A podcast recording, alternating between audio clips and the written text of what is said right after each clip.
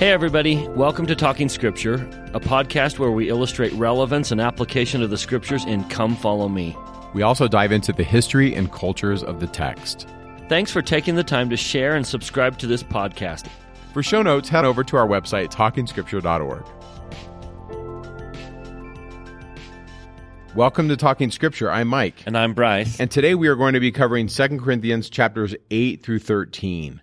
And before we really get into chapters 8 through 13, I want to talk about some of the things going on at the end of chapter 7. If you go back to chapter 7 of 2 Corinthians, Paul talks about problems in Macedonia. He says in verse 5, We were come into Macedonia, and our flesh had no rest. We were troubled on every side. Without were fightings within were fears. So if you want to know what the problems are that Paul's talking about in 2 Corinthians 7 in Macedonia, all you have to do is open up the book of Acts and read the 16th and 17th chapter, and that will really flesh out the details of Paul's strugglings. In Macedonia, there were a couple big cities there that Paul discusses, and one is Philippi and one is Thessalonica. And in the 16th chapter of Acts, we read that Paul is beaten and he's thrown into prison. And the problems that he has in Macedonia follow him continually as he travels through this area until he gets to Athens in Acts chapter 17, verse 16. And to really understand this, you need to see a map of where Macedonia was in relationship to Greece. And we put that in the show notes. And so I'm just acknowledging that chapter 8 and 9 can be kind of difficult to wade through. And I'm going to cover a couple details to kind of give a background to what's going on in here so that we can get our bearings. Paul's request to the Corinthian saints in 2 Corinthians chapters 8 and 9 revolve around a collection he is organizing for the people suffering in Jerusalem because of the famine. Many scholars refer to this as the Jerusalem donation. This collection was desperately needed to help the hungry saints in Jerusalem survive the famine that was happening at the time. And he is drawing inspiration from the people in Macedonia, and they pledged a certain amount of money to help. And he is asking the saints in Corinth to do the same. And he reminds the people in Corinth that they already committed that they would give money. I remember reading a book one time about how to motivate people. And one of the ways managers try to motivate people is maybe sometimes they'll yell at their employees or they'll say things like, You're not doing enough. And then there's another example in this book I read where one manager just came down and he took a piece of chalk and he there was the night shift and the day shift and he wrote a number on the board for the shift that just got off. And then he walked away. And the shift that was just coming on saw that number and with just that number written on the board, everybody on the shift knew that's the number we've got to beat. We've got to beat that number. The previous shift hit that number and it motivated them to work hard. And I think that idea is kind of the backbone to these two chapters in 2 Corinthians 8 and 9. What we have is Paul went to the saints in Macedonia and he's asking them to give a donation to help the saints that are suffering because of the famine that's in Jerusalem. And they pledged a certain amount of money to help. And he's asking the saints in Corinth to do the same. Now, before we jump into the details of that, let's get to the bigger doctrine because Paul is going to pull on all the threads that Jesus taught back in his Last Supper. And one of those themes is love of God, love of man. Now, somewhere in all of their interactions, I'm guessing Paul became acquainted with everything that Jesus did in the Last Supper. When the Son of God himself, in his defining moment of triumph, grabbed a basin and a towel and washed their feet. And so I love what Paul does here at the very beginning of chapter 8. He lays down the doctrine. He says in verse 4 that we all must take upon us the fellowship of the ministering to the saints. But then, verse 5, the reason for that is because we first must give our own selves to the Lord. So before he ever talks about, boy, the, the saints in Jerusalem are struggling and they need financial help, he reminds them that the first and great commandment is to love God. The second great commandment is to love each other, and they are forever connected. If we love God, the very best and greatest manifestation of that is both to keep his commandments and to serve those whom he loves. And Paul lays that out before any of the details of, okay, now here's how specifically I'm asking you to do that. That is the big picture, Bryce. I really think if we understand the underlying bedrock to these two chapters, I think sometimes we can get bogged down in the details. I know, for example, I do. As I read chapters eight and nine, some of this stuff can be difficult to understand, especially in the way Paul writes it. You see, nowhere that I found in Second Corinthians chapters 8 and 9 does Paul say, Hey, you guys, there's a famine in Jerusalem and they need bread. I don't see that anywhere in these chapters. Nowhere in these chapters does he say, Hey, I'm doing a food drive. It would really be awesome if you guys could help me out. Now, think about this there's not a big food truck that Paul can load up. So, what Paul really needs is money so that he can transport it to the saints in Jerusalem that are suffering so much from this famine. And we think from our reading and through historical sources that the saints in Corinth, some of them are doing pretty good. They have an abundance. And if we kind of pull this thread a little bit, we see that the Jerusalem donation and the collection that Paul is getting is really woven throughout many of the texts of the New Testament. But we kind of have to know what's going on to see it. If we don't know that it's happening, we can kind of miss it. And so I'm going to reference a few passages that really kind of help explain this.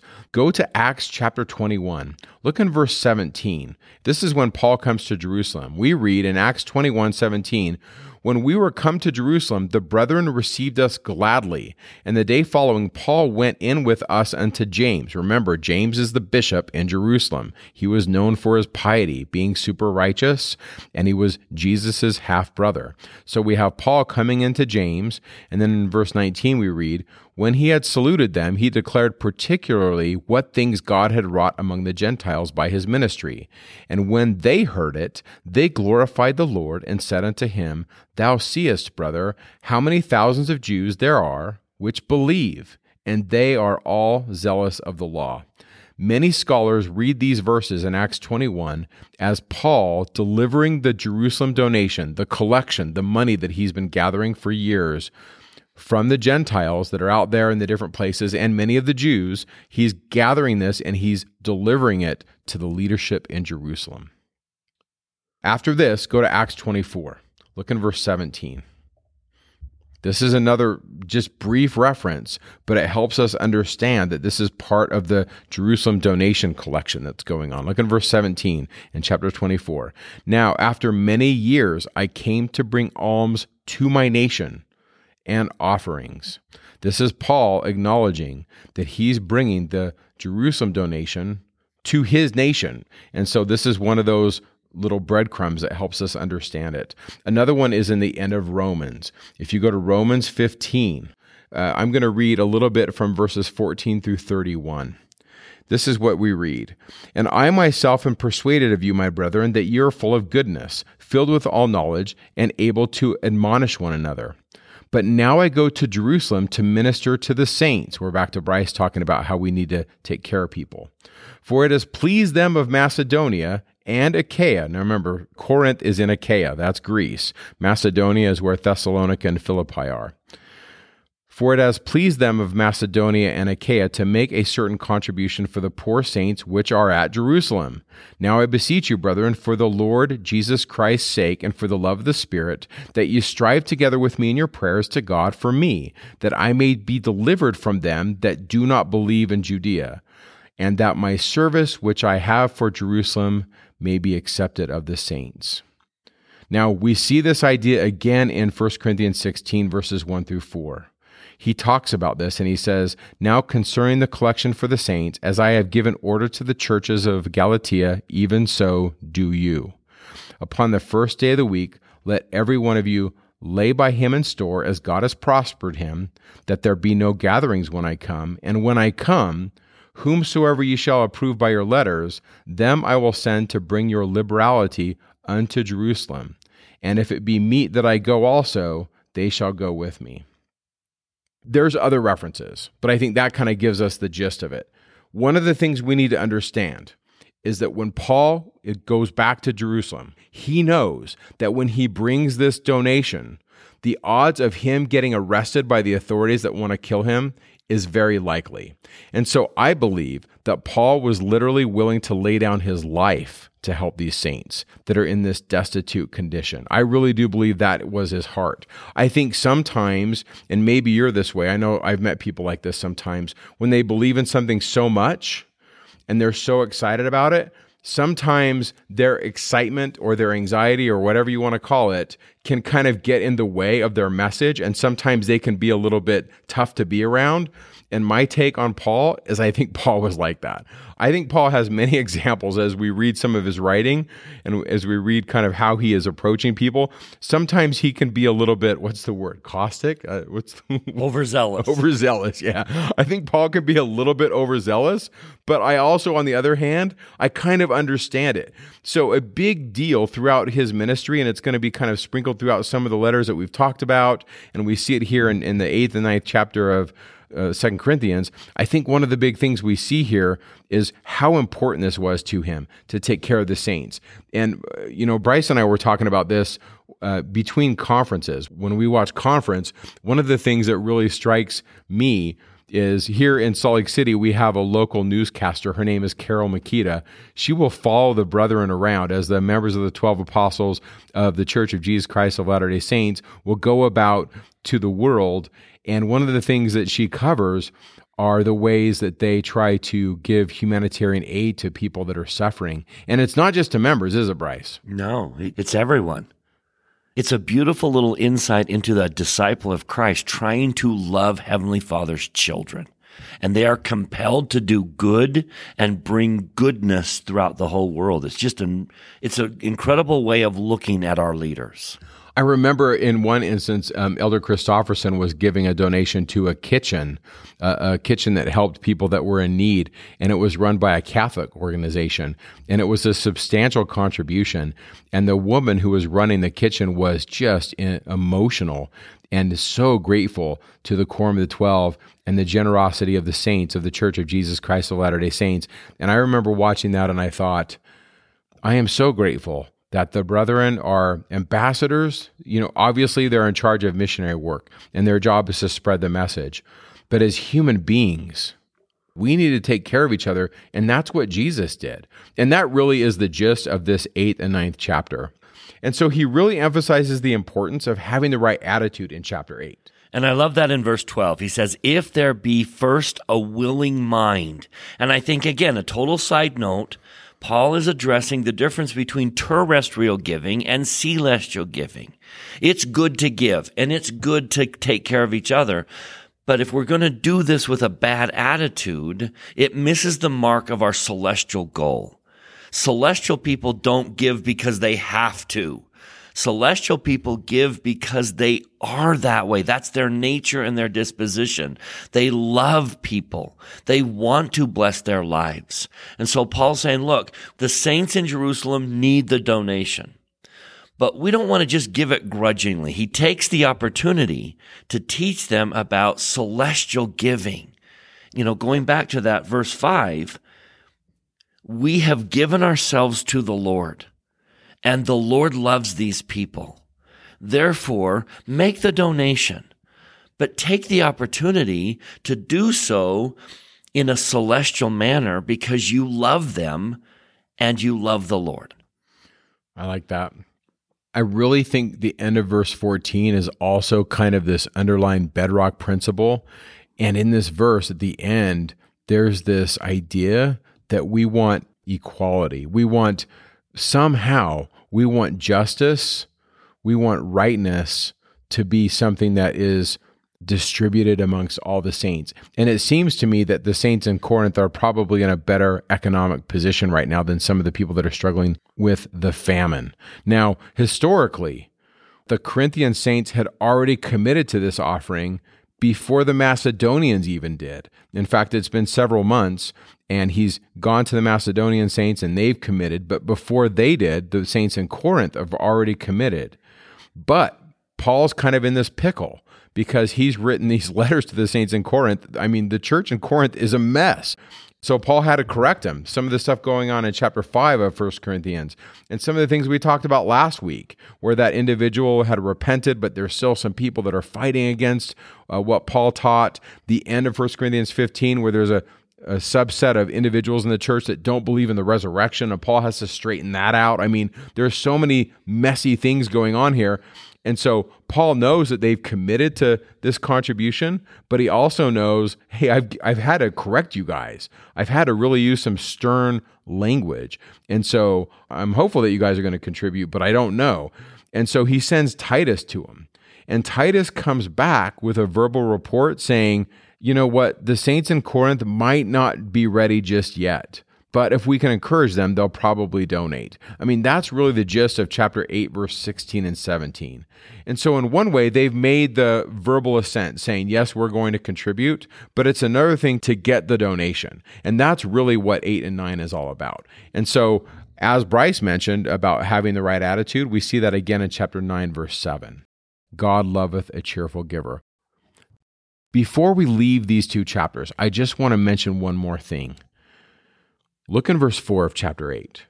Praying with us with much entreaty that we would receive the gift and take upon us the fellowship of the ministering to the saints. Nowhere in these chapters does Paul say the word money, but he talks about the gift. That word is charis. That word is the word that's used for grace in the New Testament. And so, one of the things Paul's doing here is he's saying, You guys in Corinth have been given charis or grace. And so we need to give to those that are in want. Similar to what Jesus said when he sent the missionaries out. He says, Freely ye have received, now freely give. So we covered chapter 8 and 9, really the Jerusalem donation. Chapters 10 and 11 is Paul emphasizing his authority. We're back to this idea that there were people in Corinth that were trying to subvert the objectives of the apostles. And so Paul here is going to basically say, hey, listen, you guys, I do have authority and you need to listen to my authority. And he's going to do this in different ways. Some of the verses in chapter 10 and some of the verses in chapter 11 can be a little bit clunky.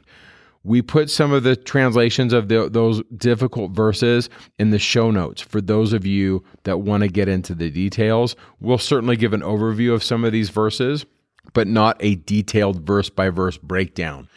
I'm going to read a different translation of chapter 10, verses 1 and 2 that will help us to kind of see it a little bit more plainly.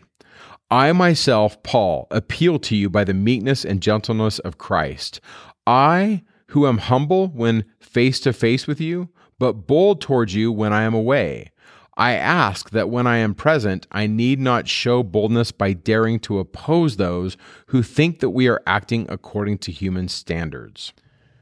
Paul here is using rhetoric, a method of speaking to really get the saints' attention in Corinth.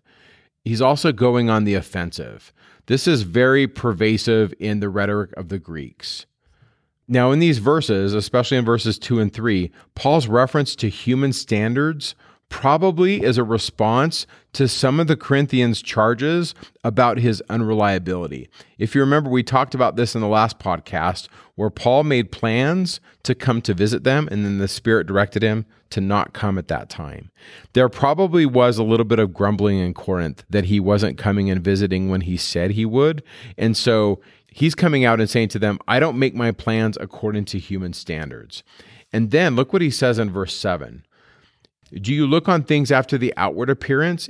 If any man trusts to himself that he is Christ's, let him of himself think this again, that as he is Christ's, even so are we Christ's. For though I should boast somewhat more of our authority, which the Lord has given us for edification, and not for your destruction, I should not be ashamed. Now, that can be a little bit difficult to kind of get through, but I'm just going to read you my translation of part of verse 7. Here it is.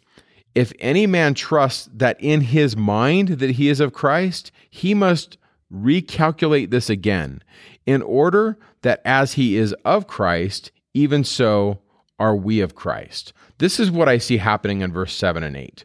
Paul's is essentially, without naming them, he's calling out some of the people that are in Corinth that are trying to subvert his authority. And he's basically saying, hey, these guys think that they are ministers of Christ, but they're not. They need to rethink this.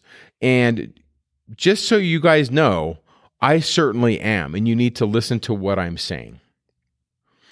If you look in verses 9 and 10 of chapter 10, it reads, That I may not seem as if I would terrify you by letters for his letters, say they, are weighty and powerful, but his bodily presence is weak, and his speech contemptible.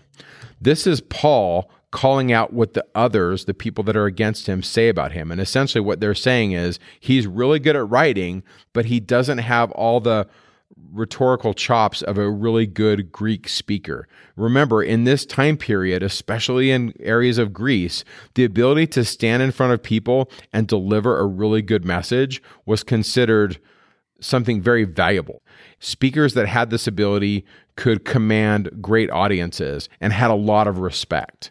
And so Paul's basically calling them out and saying, Hey, I still have authority, even though they say this about me. I have the authority that you need to listen to. If you're having a hard time uh, understanding verses 12 through 15 and you want to get into the weeds and understand the details, we do render another translation in the show notes that may be useful to you. But the gist of it is this Paul is essentially ridiculing his adversaries, and he's highlighting their foolishness and attempting to compare themselves with themselves. In Greek culture, if you were somebody of high status, you would definitely promote somebody who was of a lower status, but you would never promote yourself. If you were out self promoting, um, you had to do it pretty discreetly. And so, what Paul is doing is he's basically saying to the saints in Corinth, hey, these people that are saying how awesome they are, you guys don't need to listen to these guys. Now, the irony is, Paul's going to do that. I mean, that that's what's ironic is Paul's going to say, "Hey, don't listen to those guys," but then he's going to say, "Hey, um, you guys need to listen to me because you know what? I've been through the the gauntlet. My adversaries that are saying all this stuff, they don't, they have nothing on me." Now, just as an example of how Paul's trying to deal with that, we're going to see in chapter 12, which we'll get to in just a moment, that he talks about a man who was caught up into heaven. But clearly, he's talking about himself. And so he's kind of in that whole mode of, I'm not going to promote myself. I'm going to talk about it as if I'm, it's a separate person, but I'm establishing my authority. Yeah. So how do you establish your authority without promoting yourself? That's the challenge Paul is facing. And it's really, really going to lead to some significant truths for you and I in end of chapter 11, beginning of chapter 12. Exactly. I really think that the 11th chapter is him again blasting his opponents and Paul even acknowledges that some of his opponents in Corinth can beat him at the game of rhetoric. I mean, look what he says in verse 5 and 6 of chapter 11. In verse 5, he says, For I suppose I was not a whit behind the very chiefest apostles. So, in, on one hand, he says, I'm right there with the, the chiefest apostles, and I think that would be Peter. But then he says in verse 6, But though I be rude in speech, yet not in knowledge, but we have been thoroughly made manifest among you in all things. Essentially, he's acknowledging that he doesn't have the best rhetorical chops. Maybe he isn't the greatest speaker to the people that lived in this Greek culture, but that's not why he's called as an apostle. Now, I think this is important. I've taught students over the years that have said things to me like, I wish that elder so and so talked more like elder so and so. And they kind of compare apostles and say, well, I really like this one, but I don't really like this one. And I say, why? And they say, well, I don't like how they deliver their message. Or, I, or they'll say things like, mm, well, I, I just get kind of bored. And I say to them, you know what? They're not always called because they're the most dynamic speaker. They're called because they're apostles of Jesus Christ. They're called to represent him. And you know what? It, it's not all about entertainment. Sometimes the message is more important than how it's delivered. It kind of reminds me of the story that Elder Packer talked about, where he said, Imagine a diamond or a jewel that's in a box that's so fancy that we don't notice the gem. We need to make sure that the packaging is not more important than what is inside. Now, I'm not saying packaging is not important and there's a balance there, but I think Paul's acknowledging, hey, I'm not the best speaker in chapter 11, verse 6. And I think this is important.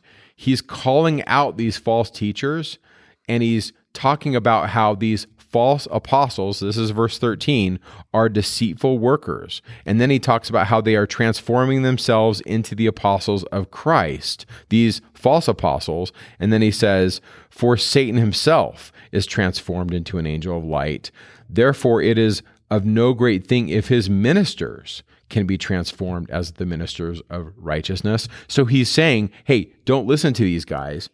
But then he's comparing it to the experience in the garden. And that's verse 3. I think verse 3 of chapter 11 can be one of the most problematic verses in this week's Come Follow Me because it really does seem to denigrate Eve. It reads in the King James, But I fear lest by any means, as the serpent beguiled Eve through his subtlety, so your minds should be corrupted from the simplicity that is in Christ. And if he that cometh, remember he's talking about his enemies in Corinth, preacheth another Jesus, whom we have not preached, or if you receive another spirit which ye have not received, or another gospel which we have not accepted, ye might well bear with him. Essentially, what he's saying is don't listen to these guys. Don't listen to their other gospel. Now, remember, one of the things that these people were teaching, at least some of them, was that there was no resurrection. Teaching a Jesus without a resurrection to Paul is just madness. It doesn't make sense. Now, when it comes to this teaching about Eve, Remember, Eve is going to represent women and Adam is going to represent men. I think we just need to know that there were lots of teachings during this time of what's called the Second Temple period about women. We have a text in Ben Sira, which was circulated all during this time. I think Paul probably read it. It resembles the book of Proverbs in many ways, and the early Christian fathers, the Greek and Latin churches, quoted from it extensively. But essentially, Ben Sira does denigrate women. I mean, it, it, Ben Sira 25, verse 24 says, With a woman, sin had a beginning, and because of her, we all die. I mean, that's a really challenging text. And I think some of the really difficult passages in the New Testament, which kind of throw the blame at Eve, I think they're channeling their inner Ben Sira personally. I think they're channeling this this book that was circulated throughout the early church. They're all reading it, and we even read it in First Timothy. And we'll we'll talk about this when we get to the pastorals. I don't necessarily think Paul wrote this part, but it is in First Timothy chapter 2 we read Adam was first formed, then Eve, Adam was not deceived, but the woman being deceived was in the transgression. I mean, these are really rough passages. We see other passages, and we put a lot of these in the show notes. We give you some examples from the life of Adam and Eve and Second Esdras and Second Baruch. Some of these texts were common in the early church, and they took kind of this idea that Eve was the problem, that that she was the origin of evil. And it, it's really difficult. And yet we read in the book of Romans, chapter 5, 12, and 18, and we know Paul wrote this. Paul wrote a little bit of a balance to this where Adam takes the blame for some of this stuff. We read in Romans 5, verses 12 and 18 Wherefore, as by one man sin entered into the world, and death by sin, and so death passed upon all men, for all have sinned. Therefore, as by the offense of one judgment came upon all men to condemnation, even so by the righteousness of one, the free gift came upon all men unto the justification of life. I mean, here we have Paul saying to the saints in Rome, hey, you guys, by Adam came death, but by Christ came the free gift of life, or this charis, this gift from God. All men can partake of life. Now, amidst all these early teachings, and there's a lot more, but just know that for the bulk of the Second Temple period, there seems to be a lot of blame on Eve. And remember, Eve represents women collectively. I think we just, as Latter day Saints, just need to sit in this position and know that Father Lehi, who was an individual who lived during the first temple period, did not take that position. And in 2 Nephi chapter 2, if you start about verse 17 and you just read to verse 25, those verses are very powerful and they're, they are an alternate view on the fall and Adam and Eve. And to me, they really give balance to these ideas. I take a lot of these verses in Ben Sira and some of the stuff in Timothy uh, with a grain of salt, and I read them through the lens of the restoration. If we take the restoration of the gospel of Jesus Christ, especially stuff from Lehi and some of the things going on in the Pearl Great Price, we can see with greater vision. We know that Adam fell that men might be, and men are that they might have joy. We know that Eve was actually doing something which was beneficial to humanity. Before we leave this, I just want to reference Suzanne Lundquist's work. She she's done a lot of work that I think is worth reading, and it's just too extensive to really discuss here in this podcast. But in the book, as women of faith, talks selected from BYU Women's Conference in 1989, Suzanne Lundquist wrote an article called The Repentance of Eve. And I think it's really worth reading. We put some of her work here in the show notes for those of you that are interested. If you don't have the book, it, it's so good. But there's one part in her article that she writes that I want to reference here. She talks about the forgotten books of Eden, and she says this In one of the forgotten books of Eden, Adam and Eve are outside of Eden in a dark cave. Adam assumes that earth life will be lived in blackness. Think about this. If you were Adam and Eve and it's your first experience being cast out of the Garden of Eden, and it's your first experience with night. You've never experienced night before because the idea was that in the Garden of Eden, it was this perpetual place of light. And so she's citing this text where Adam and Eve are in this cave and it's dark and he's never experienced it before and he thinks it's going to be dark forever. And she continues, she says, Adam is overwhelmed by the thought of this perpetual darkness. And so he cries out to the Lord.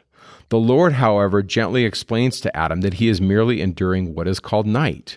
And in 12 hours, daylight will come. In this same passage, however, a very telling exchange occurs between the Lord and Adam. Adam says, For as long as we were in the garden, we neither saw nor even knew what darkness is. I was not hidden from Eve, neither was she hidden from me, until now that she cannot see me. And no darkness came upon us to separate us from each other. Now, since we came into this cave, darkness has come upon us and parted us asunder, so that I do not see her, and she does not see me. And then Sister Lundquist makes her point. She says, Is this what the fall in part is really about? Is this the pain of mortality that men and women cannot see each other? Are we failing to understand the very essence of the male and female relations the Lord intended? And I think that's the point. I really think that the Bible is sitting on a tradition of a lot of things that are not necessarily accurate. And so that being said, I understand verse 3 of Second Corinthians 11 and I understand how it's how it can be read. I also think it can be abused. And so I believe that the lens that we need to read Second Corinthians 11:3 through is the lens of the restoration of the gospel, specifically the teachings from the Pearl Great Price and especially Lehi and what he says in 2nd Nephi 2. And so now as we go towards the end of this chapter, chapter 11, he says in verse 16, Let no man think me a fool. Then he's going to say, I'm going to boast a little, or I'm going to brag a little bit about what I've done. And then he says in verse 22, Are they Hebrews? So am I. Are they Israelites? So am I. Are they the seed of Abraham? So am I. So once again, he's referring to his detractors and he's trying to say, hey, they're saying that they are these things. Well, so am I. Are they the ministers of Christ? I am more. And so then at the end of chapter 11, Paul is emphasizing his greatness as a witness of Christ. No, I think all that Mike has done is essential to understand what I would consider the gold of this week's Come Follow Me. End of chapter 11, the beginning of chapter 12 is worth a long discussion with your family or in your class or even as you ponder this week. I think it is the culminating question we all have to ask. So understand that Paul's authority has been questioned because one reason is he doesn't speak very well. And therefore, how can he be a minister of Christ? Because he's not a good speaker. And I think another argument that must have been made, and I wonder if that's why Paul is bringing this up so that he can teach the correct doctrine. But one argument that seems to have been made is he can't be very special because he's suffered, because he's been beaten up. Now, I would suggest every one of us have deep inside of us this idea that once you choose God, once you commit to a life of righteousness, that you're somehow going to be exempt from this mortal experience. That pain will somehow be lifted from your life. That choosing God means bad things aren't going to happen to you anymore. Don't we all instinctively believe that? Isn't that kind of at the heart of all of our character that, hey, I'm a good person. Why are bad things happening to me? And yet, why are good things happening to bad people? Do you see, we have this belief inside of us that if bad things happen to you, it's evidence of God's disfavor. Why is it that Joseph Smith pounded his fist and said, Where are you, God? Why are you letting this happen to me? Why is it that Peter rose up and said, Carest thou not that we perish? Don't we all have this instinctive idea that, Paul, you can't be a minister of Christ. You can't have authority if you've suffered so much, if you've been beaten up, because pain is evidence of God's disfavor. But that is false doctrine. And we need to stop believing it and we need to stop acting as if it's true. It is not. Bryce, remember how they even say that to the Savior. If you were who you say you were, why would you be on the cross, right? It is this inherent belief in all of us that when bad things happen, we're surprised because we think we should get a pass. And so Paul is going to address that. And he's going to do it, I think, beautifully. He's going to establish his authority without necessarily promoting himself. And I think the doctrine he's going to teach is Choosing Christ opens up the visions of the eternities and allows you to feel and to know and to have those moments almost as if you're out of your body, out of this mortal experience where you do get to walk on the water above the storm. But let's not assume that that gives me a pass out of mortality because even the best of us are going to struggle and suffer. Let me precede all of this with this beautiful statement from C.S. Lewis that you've all heard me read before, but let me just paraphrase the one part I want to point out. When a man turns to Christ and seems to be getting on pretty well in the sense that some of his bad habits are now corrected, he often feels that it would now be natural if things went fairly smoothly. Now, let me pause. This is Bryce again. Isn't that exactly our perception?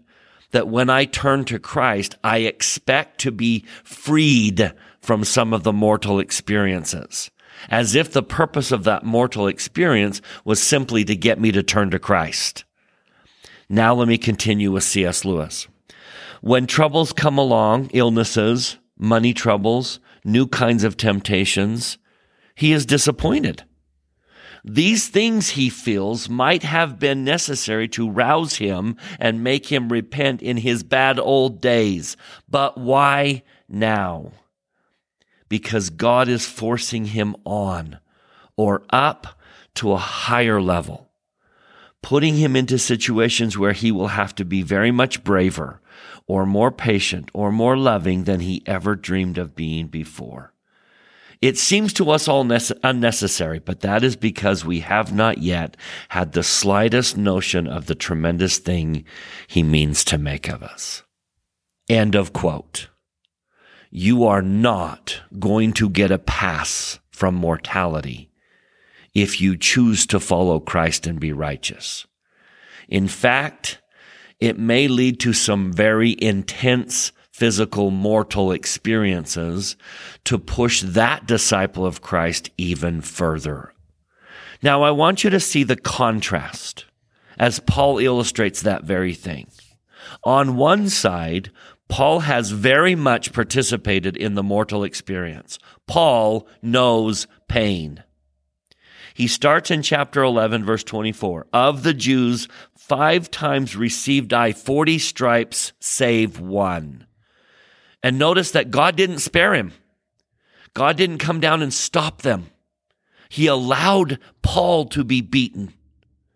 Thrice was I beaten with rods. Once was I stoned. Thrice I suffered shipwreck. A night and a day I have been in the deep. And the Lord didn't send some whale to carry him to the land. The Lord allowed Paul to have those mortal suffering experiences.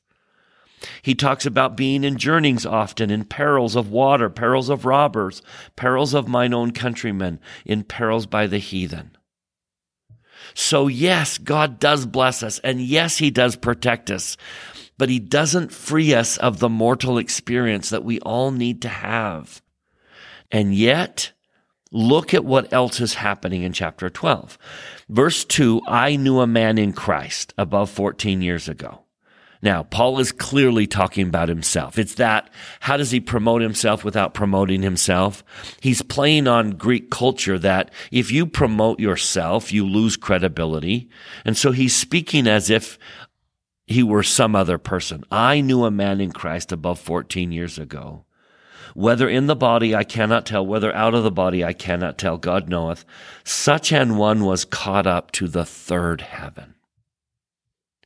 And then he says, I knew a man, such a man who was caught up unto paradise.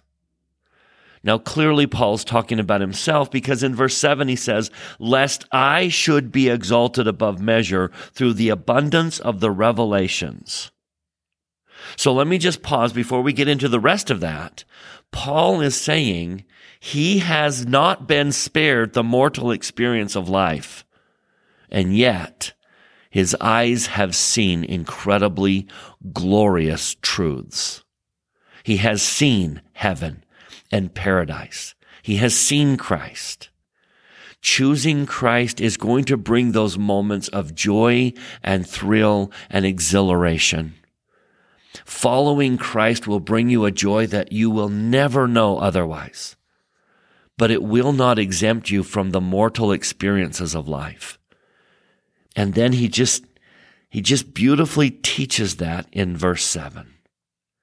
Lest I should be exalted, lest I boast and brag and think myself something significant, lest I should be exalted above measure through the abundance of the revelations, there was given to me a thorn in the flesh, the messenger of Satan to buffet me lest I should be exalted above measure. Now, we really have no idea what Paul's thorn in his flesh was, but it clearly seems to be a physical pain or disability that hurt him and then he says in verse 8, For this thing I besought the Lord thrice that it might depart from me. I don't think Paul just asked three times that it be taken away. I think he's describing very intense periods of his life where he begged and pled with God that the thorn in the flesh be removed. Now, I truly believe that this is the Bible's version of Ether 1227. There is a doctrine we all need to understand. If men come unto me, I will show unto them their weakness. He said, I give unto men weakness that they may be humble. That is such a fundamental understanding to this mortal experience and the God that we worship. You have a thorn in your flesh. All of us. Your thorn in your flesh, your weakness is a gift from God. Now, I know that sounds so bizarre, but would you ponder that this week? That yes, Paul is an apostle, even if he's not the best speaker. And yes, Paul is an apostle, even if he's going through mortal experiences and is in pain. And Jeffrey R. Holland, as wonderful an apostle he is, is not exempt from sickness and challenge and needs a cane. And Russell Nelson, the mighty prophet in the restoration of our day, needs to sit on a chair while he gives his talks today.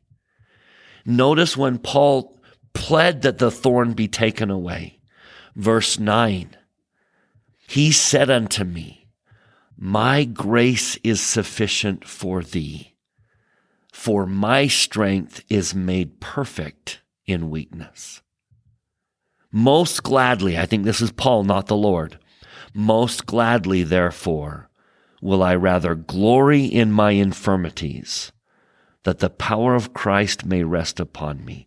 Therefore, I take pleasure in infirmities, in reproaches, in necessities, in persecutions, in distresses for Christ's sake. Why?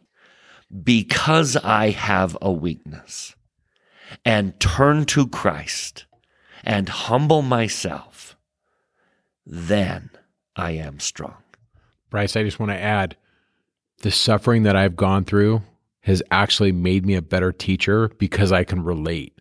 I think if everything is going great in our life and we've never had any problems, and somebody comes to us and they're having this problem, we, we might say something that's insensitive. We might just say, well, you know, whistle a tune, we, we, or or sing a happy song. But I think we're a different teacher when we say, you know what, I can relate. I know what you're talking about, right? I have not been exempted from the mortal experience. Most gladly, therefore, we need to take, not necessarily take pleasure in our infirmities. You, I don't think he's saying that, but we need to recognize that all of these pains, the pains in my life are not evidence that God doesn't love me.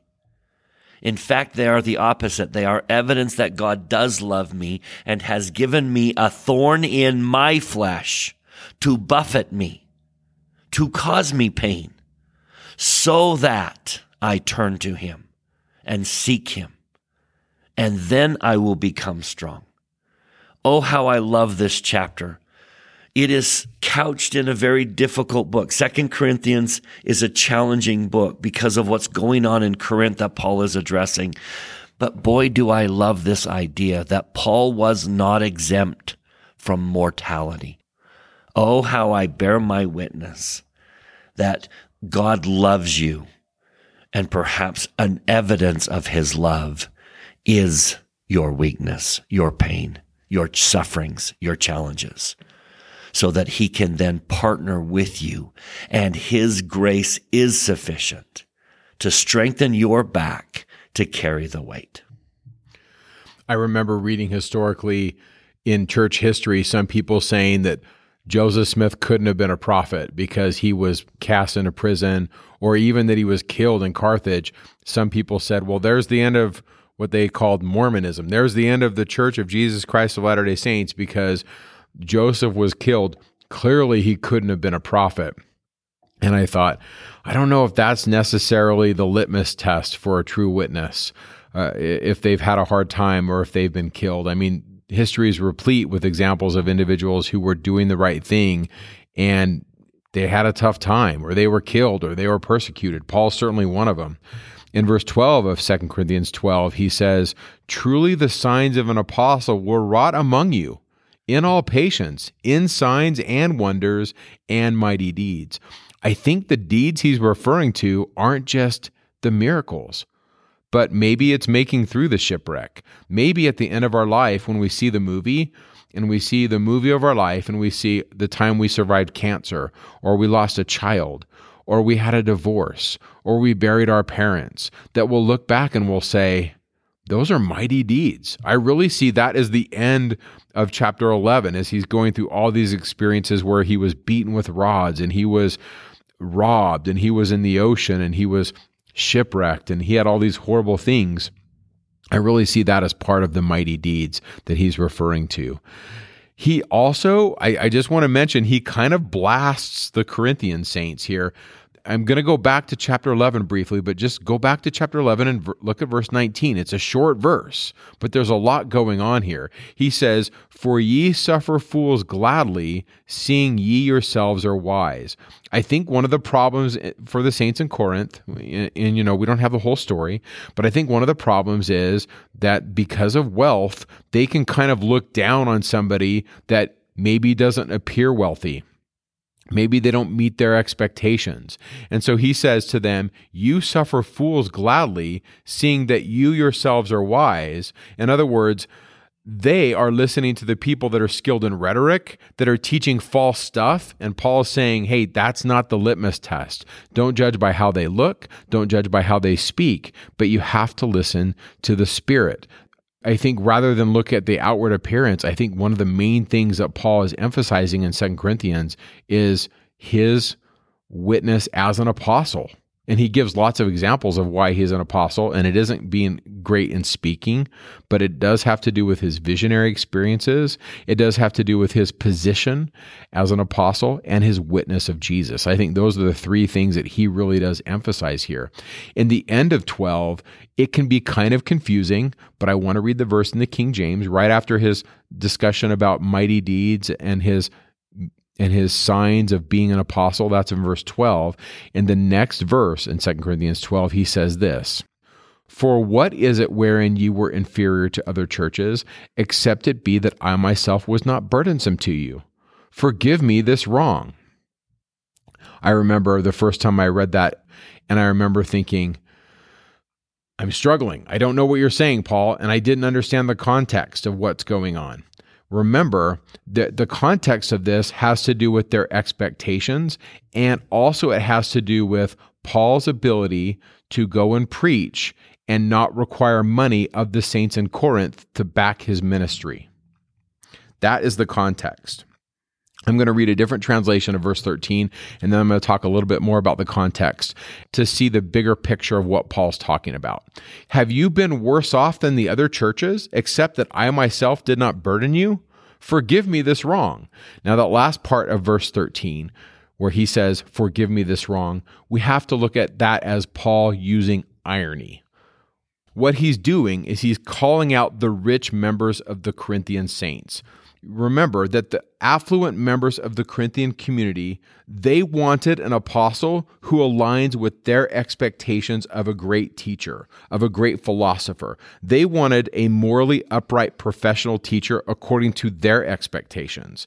They want Paul to cease his labors and rely on their financial support, essentially becoming their dependent or their client. A big verse on this that you might want to go back and read is 1 Corinthians 9. Paul says, I am not going to take your money to go teach. I just want to reference one verse so we can kind of see it in context, but you kind of got to read the chapter.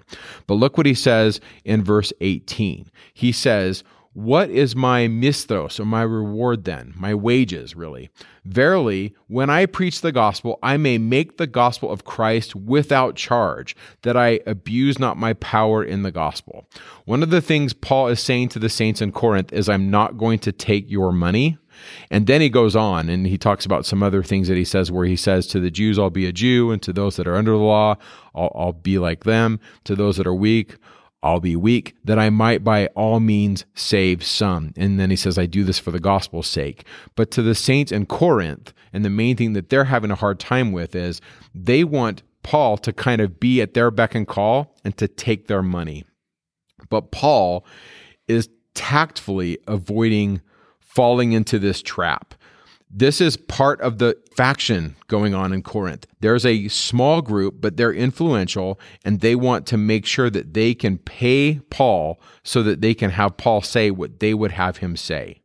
And so instead, he chooses to accept support from other sources. Paul does get support, but there's other sources, but it's not the saints in Corinth. For example, we'll see this when we get there.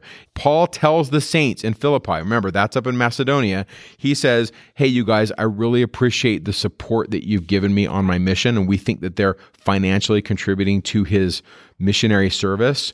So there's a different spirit with the saints in Philippi. Also, if you go to 2 Corinthians chapter 11, verses 8 and 9, Paul does mention that he gets support from other churches while he is in Corinth. And he does say that he took financial assistance from them, these other churches, in order to serve the Corinthian church without charge, avoiding being a burden to them. If you look in verse 8 of 2 Corinthians 11, he says, I robbed other churches, taking wages of them. I would just say, uh, what he's saying here is he's saying, I've had other churches financially support me. Now, there's other ways that Paul was able to support his mission, and one of them was by being involved in the trades. And he was a tent maker, at least according to Acts chapter 18, verse 3. And so when he joined Aquila and Priscilla and he was going out doing his trade, that craft, that techne, that craft that he did as a skilled tradesman probably helped pay for his missionary service. And we think there's a tone of the Corinthian saints, at least some of them, looking down their noses at Paul because that's not what a self respecting public speaker would do in Greek society. Why would they work with their hands? And there was some denigrating of working with your hands amongst the higher classes. And so there probably were some people in Corinth of high class or high status that looked down on him because he didn't meet their expectations. And so, with all of that going on, we think that the end of verse 13 is Paul is using a little bit of sarcasm. Now, so did Samuel the Lamanite. He was a little bit more bold in the circumstance than maybe Paul is, and maybe a little bit more accusatory. But, Mike, here is the Book of Mormon equivalent. Samuel the Lamanite stands up on the wall and says, if a prophet come among you and declare unto you the word of the Lord, which testifieth of your sins and your iniquities, you are angry with him and cast him out and seek all manner of ways to destroy him. Yea, you will say that he is a false prophet, that he is a sinner and of the devil, because he testifieth that your deeds are evil. But behold, if a man come among you and say, Do this, and there is no iniquity, do that, and ye shall not suffer. Yea, he will say, Walk after the pride of your own hearts. Yea, walk after the pride of your eyes, and do whatever your heart desireth. And if a man come among you and say this, ye will receive him and say that he is a prophet. Yea, ye will lift him up and you will give unto him of your substance. See the reference to what Paul's talking about? You will give unto him of your gold and your silver, and you will clothe him with costly apparel. And because he speaketh flattering words unto you, and he saith that all is well, then you will not find fault with him. O you wicked and ye perverse generation, ye hardened and ye stiff necked people, how long will you suppose that the Lord will suffer you? And then I love this rebuke. How long will ye suffer yourselves to be led by foolish and blind guides? This is where Paul would sarcastically say, I'm sorry I'm not one of them. I'm sorry I'm not a blind guide in that sense. He's totally being sarcastic about, I came here to save your souls, not win your approval, not be held up as a great person. I came here on an assignment from the Lord to correct some of your behavior. And if some of you, like Abinadi, are going to burn me at the stake because I came to save you and you think Noah's your hero, unfortunately, you're going to find in the end that your best friend was Abinadi, not Noah.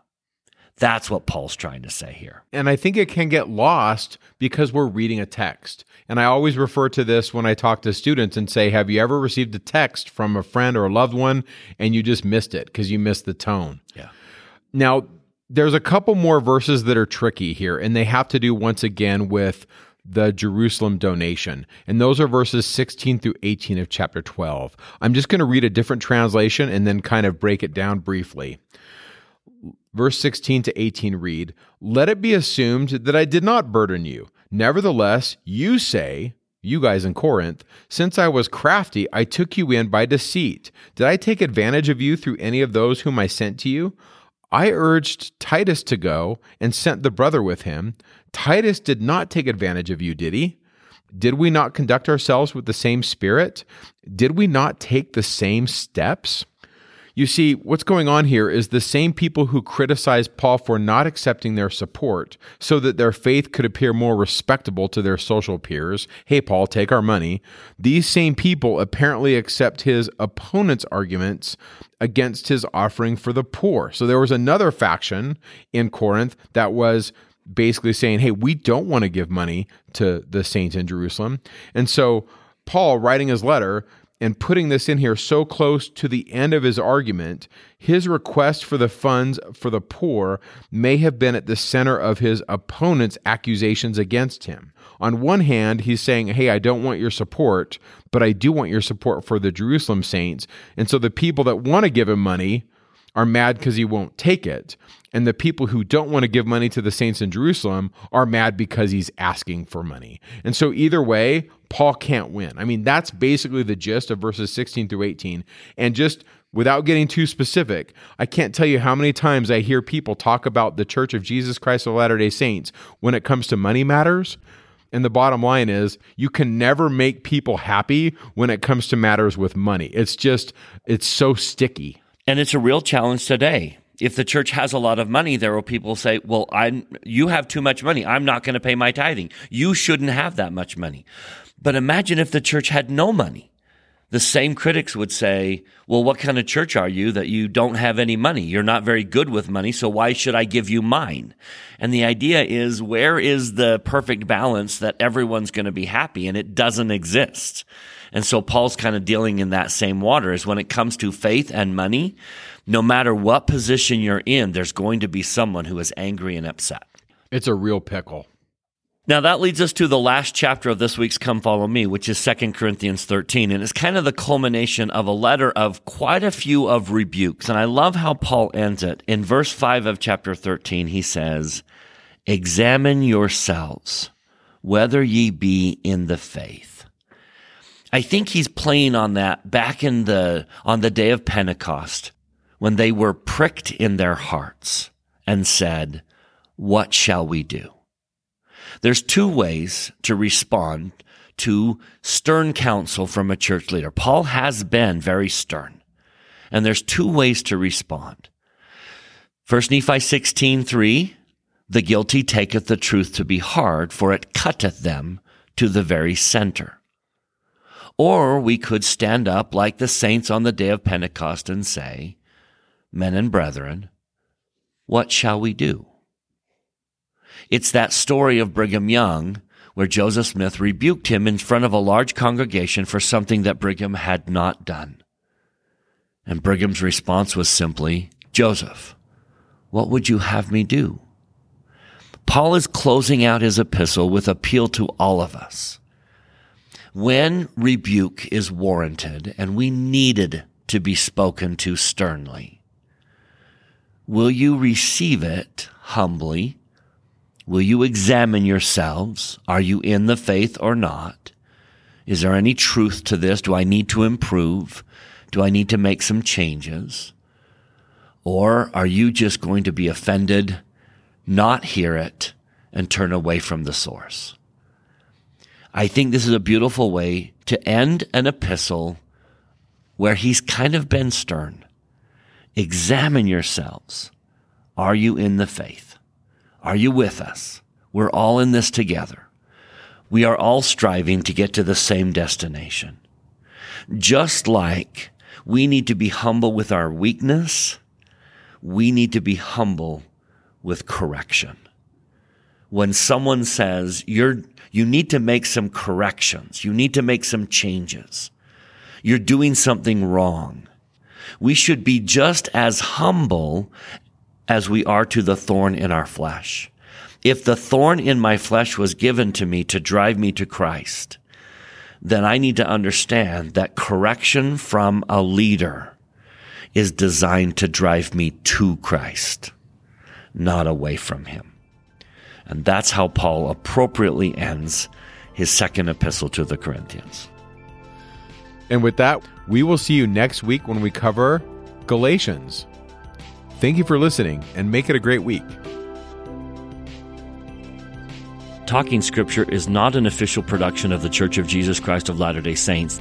The opinions expressed in this podcast are Mike and Bryce's opinions only. We refer you to official church sources and the church website to clarify any doctrinal questions.